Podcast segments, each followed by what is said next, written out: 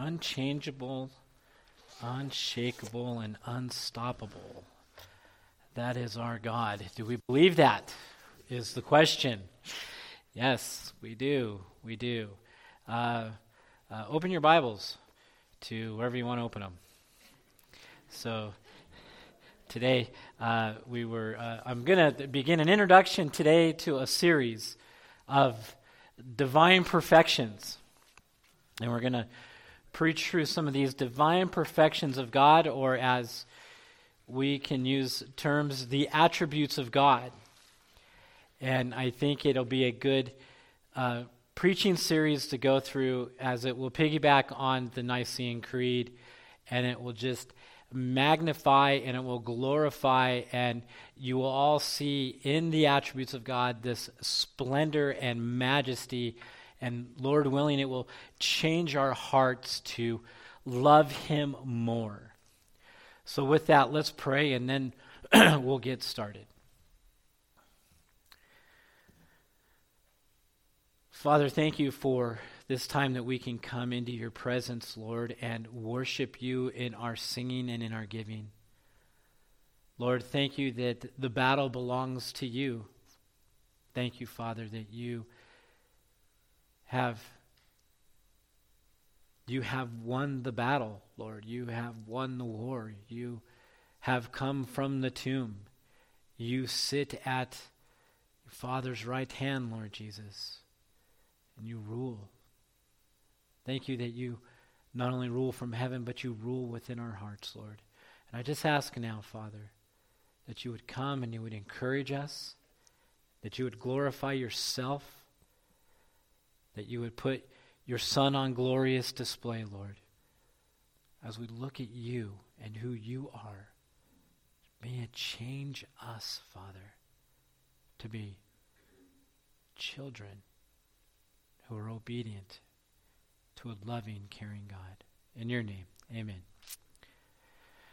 So, what is it that makes a person attractive?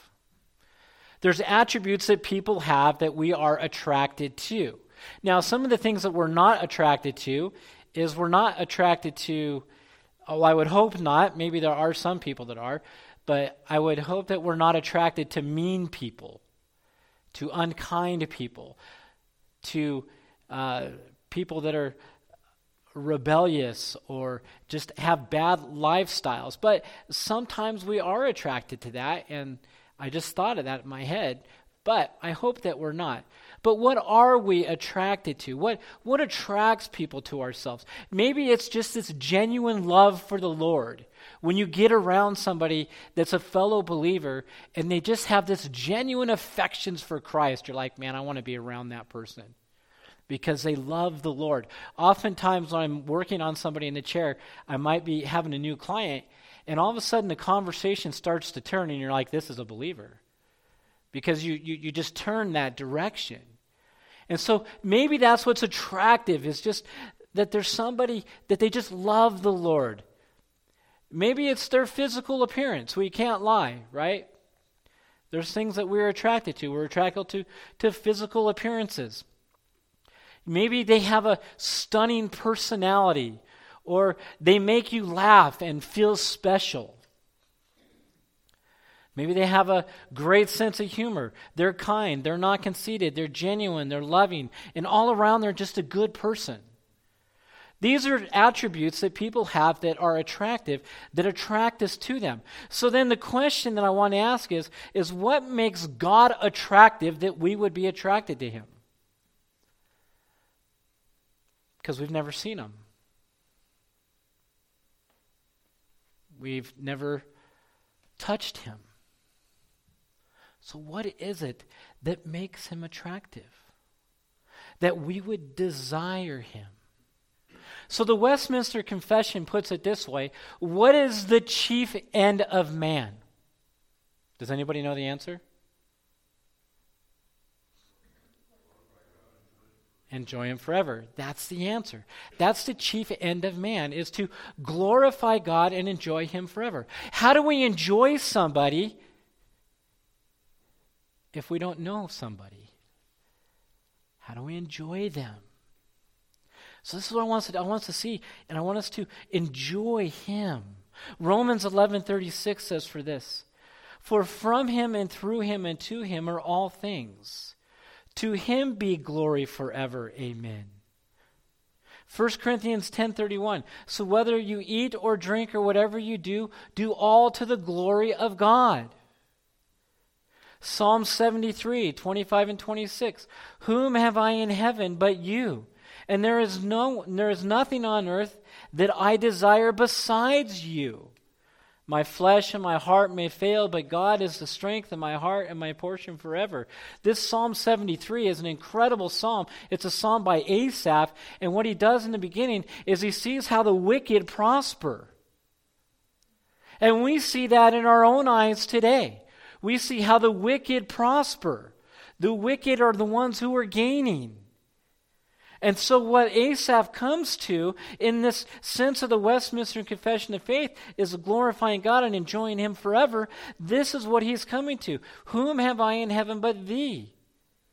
And there is nothing on earth that I decide that I desire besides You. Is that our heart's cry?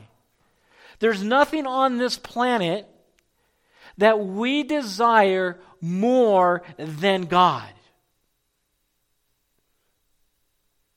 That is a question we have to ask ourselves. Henry Scougal says it this way The worth and excellency of a soul is measured by the object of its affections. Is God the absolute desire of your soul that your affections are the most glorified because of Him? The value that you place upon your soul is determined by that object. Is the eternal, everlasting, self existing, immutable, unchangeable God that worth in your soul? That you would desire nothing else. Solomon in the Song of Solomon, as he talks to his bride, and this is how Jesus looks at us as his bride in Song Solomon verse 4 or chapter 4 verse 7 he says, "You are altogether beautiful, my love. There is no flaw in you." This is Solomon as he talks to the talks to the uh, Shulamite woman, his bride, and he says that that you are altogether beautiful, my love. As a sidebar, gentlemen, do you say that to your wives? And if you don't, maybe you should start. Because that's what they are, right? They're, they're all together beautiful to us. But that's how Jesus refers to us also as his bride because of what he has done on the cross. He has redeemed his bride, he has reconciled his bride. We are pure and undefiled that Jesus can look at his bride and says there is no flaw in you. But is that how you and I view God? Is that our view of God? Do, do we, in our prayers, pray that prayer about God? Do we say, Oh Lord, you are altogether beautiful? You are my love. There is absolutely no flaw in you. That's how Solomon puts it. A.W. Pink writes this. He says, An unknown God can neither be trusted, served, or worshiped. A.W. Tozer says in his book, Knowledge of the Holy, he writes, What comes into our minds when we think about God is the most important thing about us. Let me quote that one again. What comes into our minds when we think about God is the most important thing about us. Think about what Jeremiah says. Jeremiah says in Jeremiah 9, he says, Thus says the Lord, not, let not the wise man boast in his wisdom. Let not the mighty man boast in his might. Let not the rich man boast in his riches. But let him who boasts boast in this, that he understand and knows me. That I am the Lord who practices steadfast love, justice, and righteousness in the earth. For in these things I delight, declares the Lord.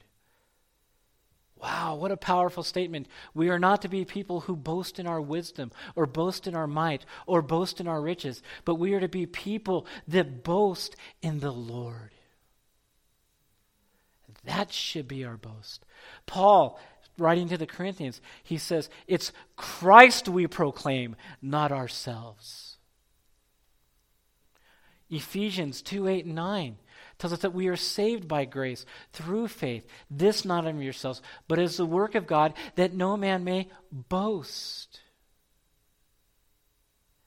Our boasting should be in the Lord that we understand and we know him do we do do we understand the lord can we understand the lord completely no we can't understand the Lord completely because His ways are not our ways and His thoughts are not our thoughts. As far as the heavens are above the earth, so are His ways above ours. So we cannot understand Him fully.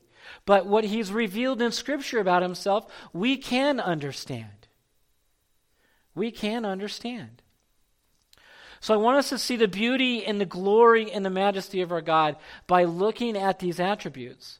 My desire would be that we would be Christians, disciples, God's children, that find our rest, our peace, our comfort, our joy, and our hope in the immutable, holy, transcendent, all knowing, all powerful, ever present God, who is merciful, gracious, kind, loving, and faithful. That is the goal of this series that we would see his glory and these splendors. So then, what is an attribute? What is an attribute? Let's define attribute first. An attribute defined by Webster is this a quality or feature regarded as a characteristic or inherent part of someone or something. So it's a quality of God. It's a feature of God. It's a characteristic of God that we want to look at.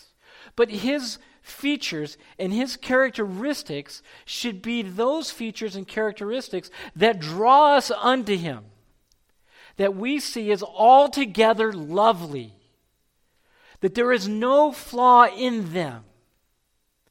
These are his attributes. He has two types of attributes when we look at the scripture.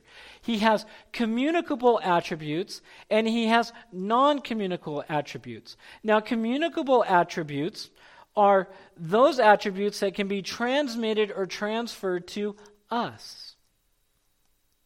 For example, love, grace, mercy, compassion, faithfulness, holiness. Those are attributes that God has that we also can have. We can love, we can be gracious, we can be merciful. We can have those. But then there's non communicable attributes. Now, those are attributes that are solely God's. And those would be He's all powerful, He's all knowing, He's everywhere present, He's self existent, He's transcendent, He's immutable. Those would be those were His. We are none of those. We cannot be all powerful. We cannot be all knowing, although I think some of us think that we are. Me and Jenny were talking about this yesterday. And uh, we can't be everywhere present.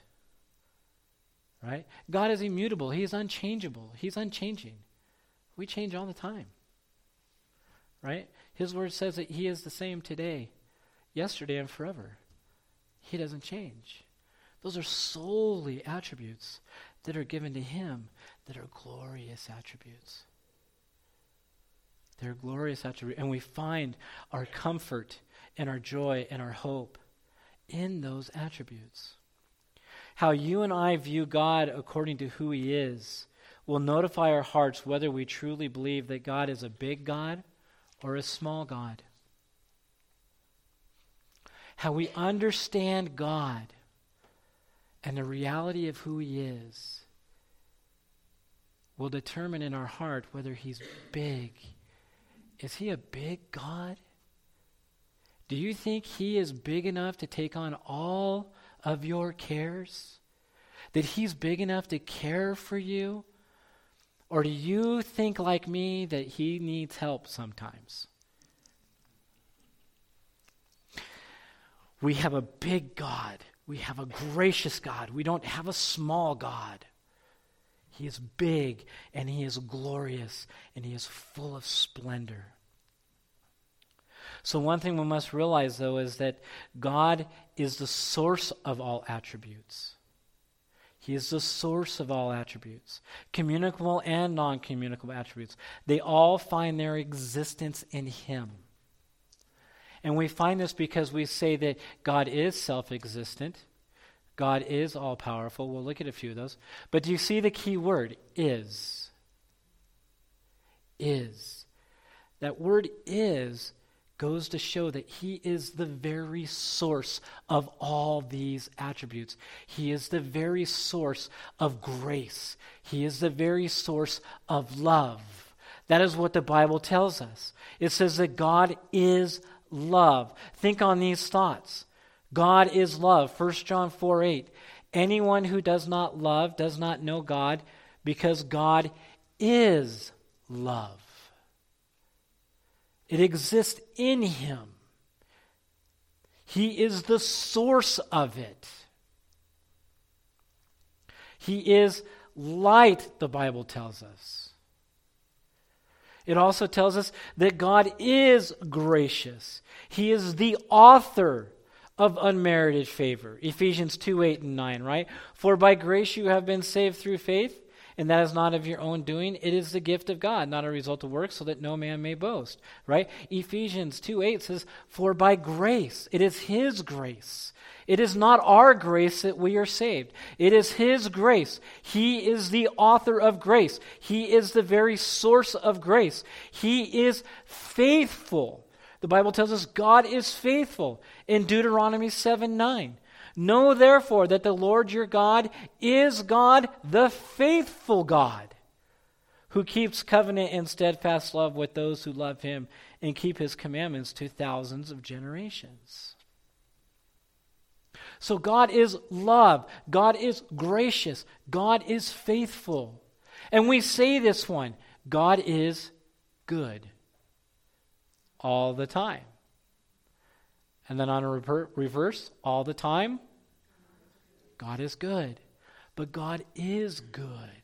You know, and this is this is staggering because when we read our Bibles and we read Romans 3, it says in the Bible, in Romans 3, it says, No one understands. No one seeks after God. No one is righteous. No one is good. Even Jesus says that. Why do you call me good? There's only one who is good, and that is the Father. God is good. He is good. Psalms 119:68 You are good and do good. Teach me your statutes. His statutes, his word, his precept, his commandments. It's the Bible. Teach me these things. So when we look into the Bible and we read about God, we can see that he is good. And it starts right off in creation right? He is good in creation because He creates all these things. And as we look at creation and we look at how creation goes, His, his greatest creation, His greatest creation is when He creates man in His own image. But God is so good to create man in His own image that He has already prepared everything for man. He is good and He is gracious. He is a good God, and He is a merciful God. Psalms 136 1. Give thanks to the Lord, for He is good, for His steadfast love endures forever. This is His mercy. It endures forever, that mercy does. He's a merciful God. This is what He does. He sends Christ to the cross. It's mercy, it's grace. And we'll take these and we'll go into them deeper as we look at them. I just wanted to give us a taste. God is holy, He's a holy God.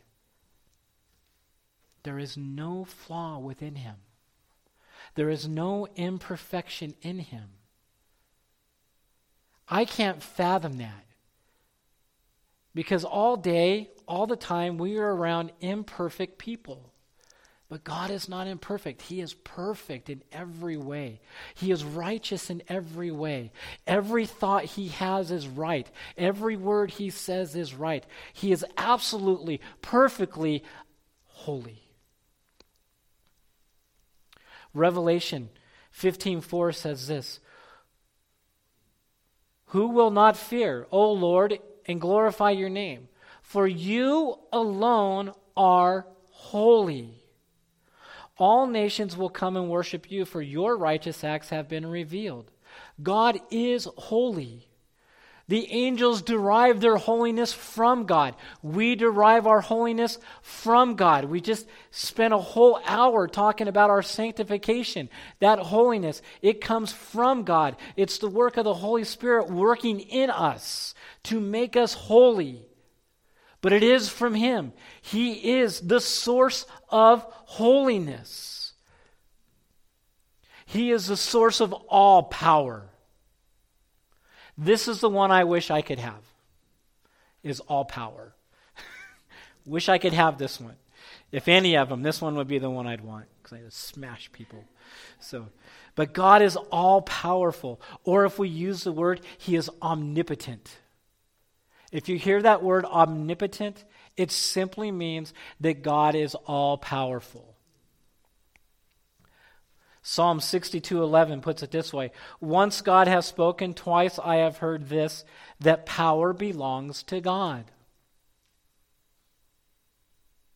It's his power. Right? We, we sang in this song, this, this Phil Wickham song, that the battle belongs to the Lord. Yeah, he's the one. He's the one that has the power. He is the one that has the power. He is all knowing. Or we use the term omniscient. So if you hear the term omniscient, that simply means that he is all knowing. Psalm 139, David writes this O Lord, you have searched me and known me.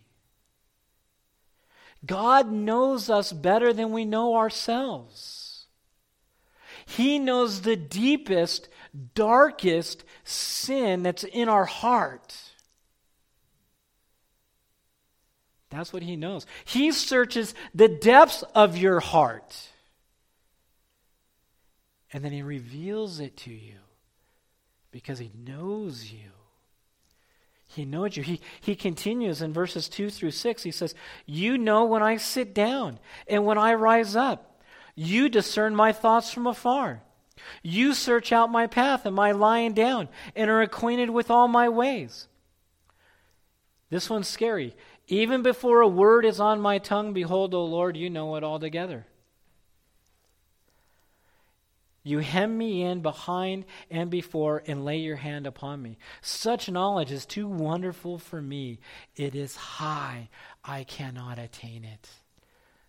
This is King David. He looks at God's knowledge, he looks at his, his omniscience, and he says, Such knowledge is too wonderful for me. It is high. I can't attain it. Wow. What a tremendous God we worship. He's not only all powerful and all knowing, but he's everywhere present. Again, in Psalms 139, 7 through 10, David writes, Where shall I go from your spirit? Or where shall I flee from your presence? Good question. Where can we go? As we look up here, where can we go? Can we run from God? Can we run from His Spirit? Can we flee from His presence? Oh man, I wish I could, right? In Revelation, it says they try to hide themselves in the clefts of the mountains. They try to hide from the presence of God. But what does he say? If I ascend to heaven, you are there. If I make my bed in Sheol, you are there.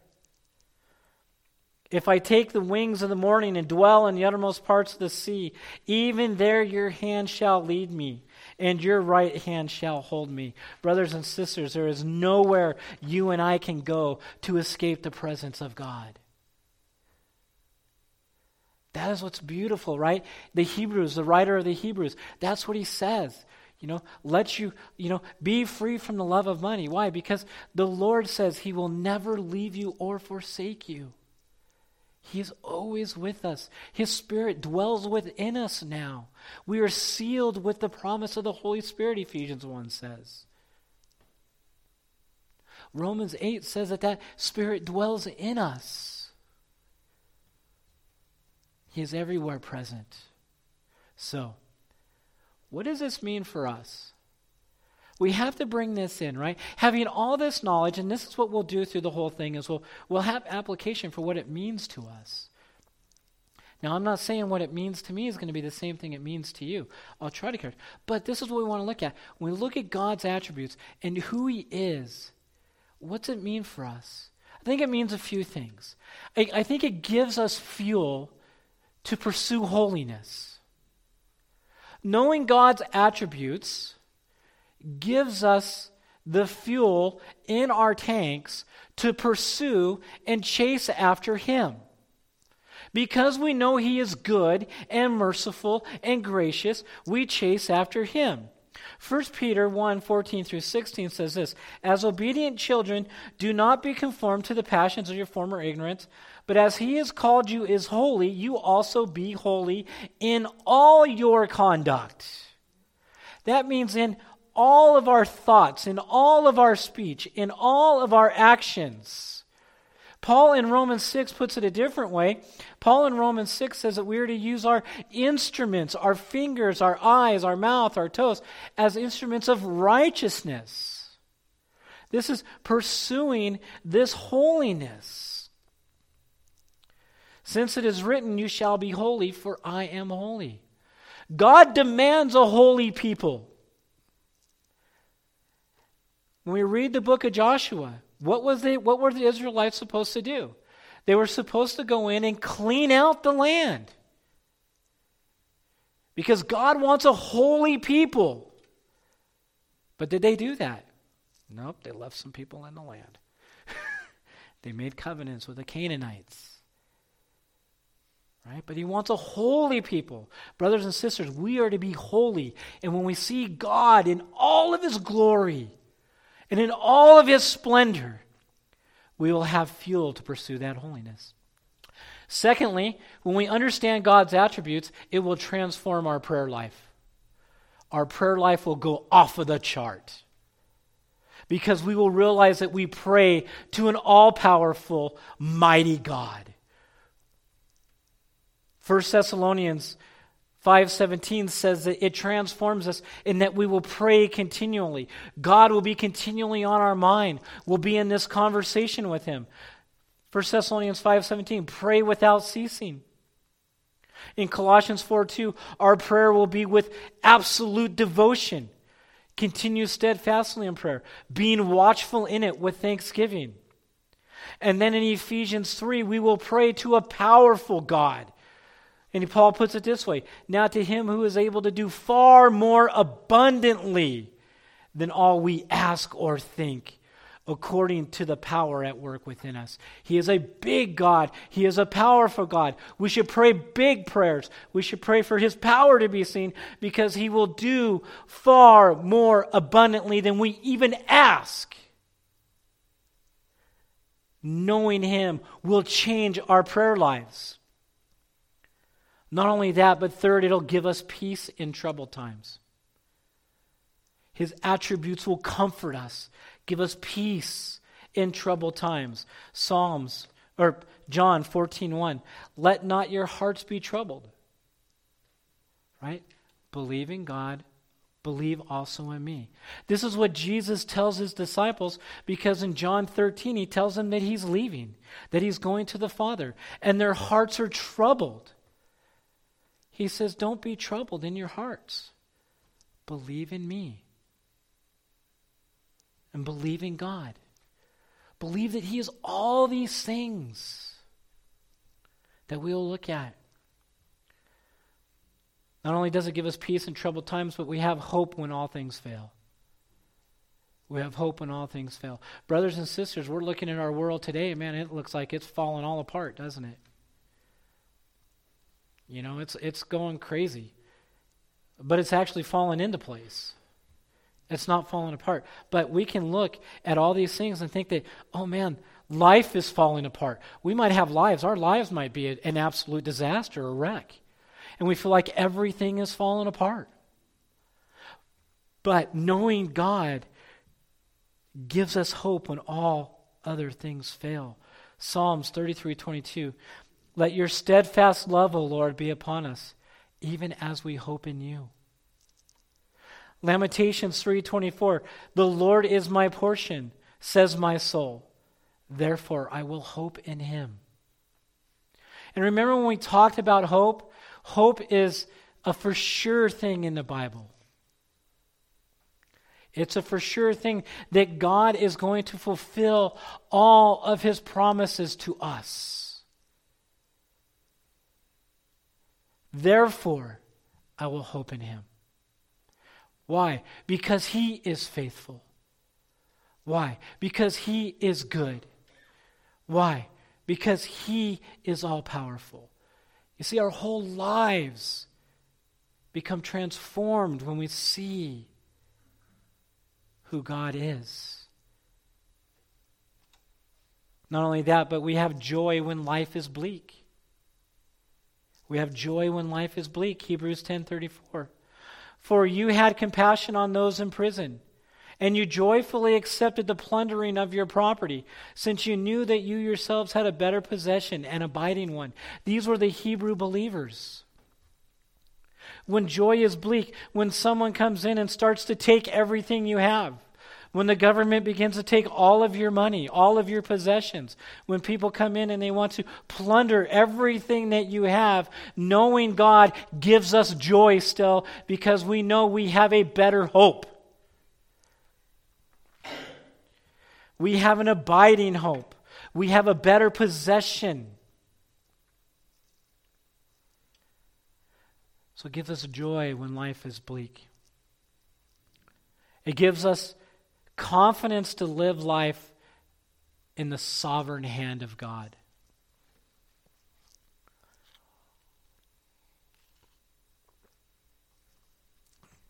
It gives us confidence in knowing that there's nothing out of God's control. He's got it all handled. Doesn't need my help. He is the sovereign God the sovereign God. Listen to Isaiah 46:11. Calling a bird of prey from the east, the man of my counsel from a far country, I have spoken, and I will bring it to pass. I have purposed, and I will do it. That's what God says. I have spoken. I will bring it to pass. I have purposed. I will do it. Turn with me really quick to Daniel chapter 4. We all know Nebuchadnezzar, right? He was this delightful dude that wanted all this worship and built this incredible kingdom.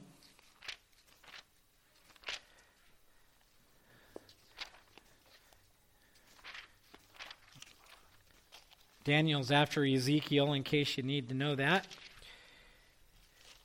Daniel chapter 4.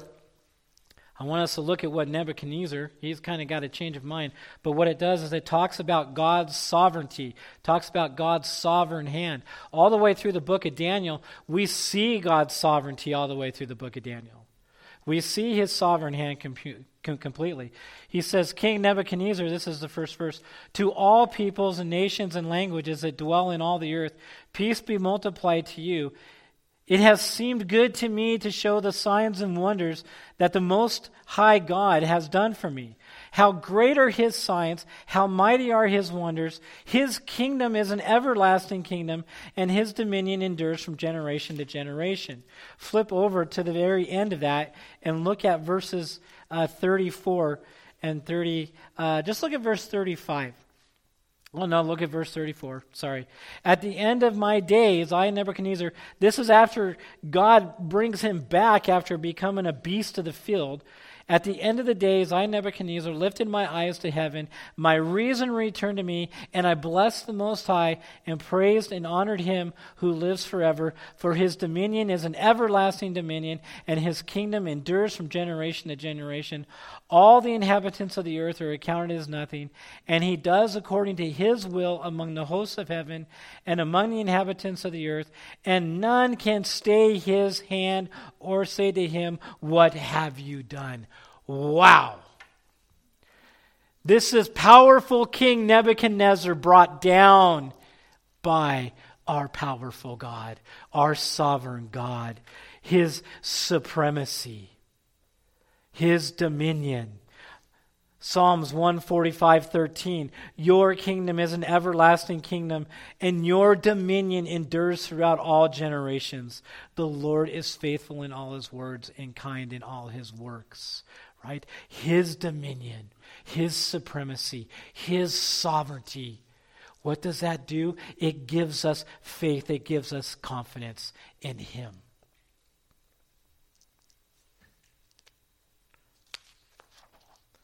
And finally, we can trust in His goodness.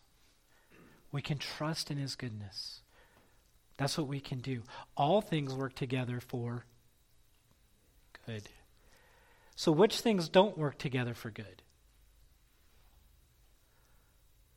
There's got to be some stuff, right? Because we obviously live lives sometimes that not all things work together for good, right? So there's got to be some things. But as believers, when we start to see God in who He is and the character that He is, we truly believe this that all things work together for good.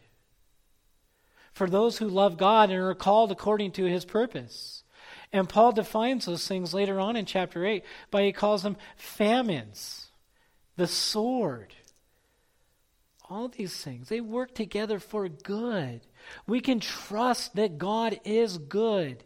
Even in times that it doesn't seem good, we can trust that He is good. Listen to Proverbs 3 5, 5 through 8, right? It, this is a, a simple verse. It says, Trust in the Lord with all your heart.